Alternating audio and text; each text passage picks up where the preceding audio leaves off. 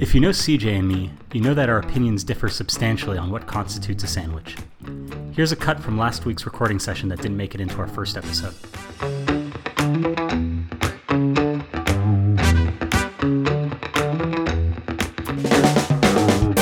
Alex, is a hot dog a sandwich? Um,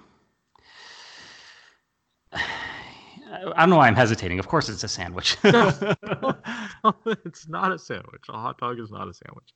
A hot dog is a, a piece of meat on top of a piece of bread, which is not a sandwich. I mean, for a hot dog to not be a sandwich, you'd have to assume that a submarine is also not a sandwich. But I think if you go to Subway sandwiches, um, their employees are called sandwich artists. And who am I to argue with Subway about what constitutes a sandwich?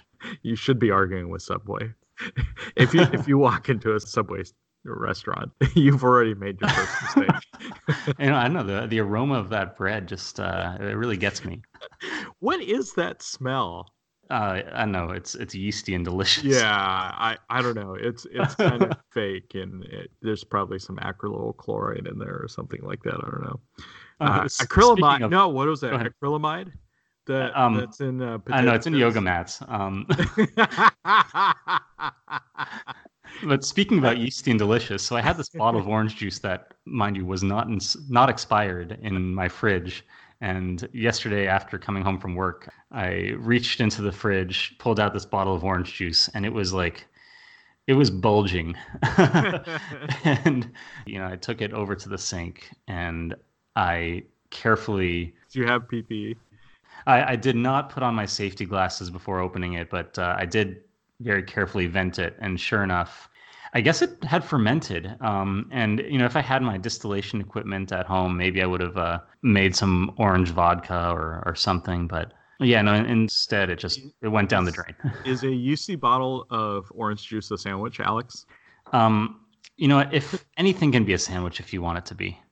Is a Ford F one fifty a sandwich? Um, if you can find a way to explain how a Ford F one fifty is a sandwich, then it is a sandwich. Is the province of Alberta a, a sandwich? Um, I would say that it's sandwiched between British Columbia and Saskatchewan. but sure, We should have this as like a routine segment where like it's either your turn or mine to just get nailed. But today it's your turn. Is a garage a sandwich? um, I'd say like a garage, if your car is in it, is like a ravioli, which is a sandwich. Is is Ferricine a sandwich? Of course. Is a And- commercial bakery a sandwich? I I think just generally speaking, my attitude towards is it a sandwich or not is why why not? Like what, what does it cost you to say that something is a sandwich?